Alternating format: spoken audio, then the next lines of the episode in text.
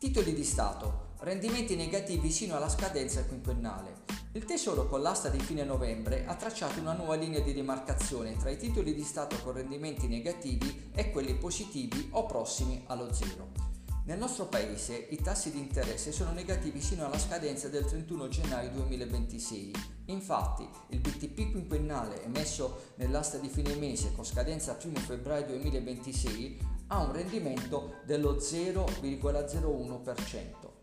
Sono negativi i rendimenti del CTZ, il certificato del tesoro zero coupon a due anni, che ha un tasso di interesse negativo dello 0,36% e il buono ordinario del tesoro a 6 mesi con scadenza al 31 maggio 2021 è negativo dello 0,51%.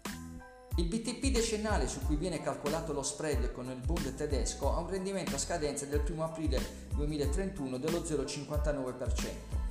La domanda che ci si fa è si vendono questi titoli con rendimenti negativi o uguali a zero? La risposta è affermativa il tesoro tra il buono ordinario del tesoro semestrale, il CTZ a due anni e il BTP quinquennale ha collocato 10,5 miliardi di euro, di cui solo 6 per il buono ordinario del tesoro con un rendimento negativo dello 0,51%.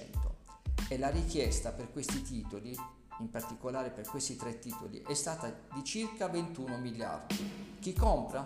Le banche, che dalla BCE spuntano tassi negativi all'1% e investendo sui titoli negativi del Tesoro italiano ci guadagnano.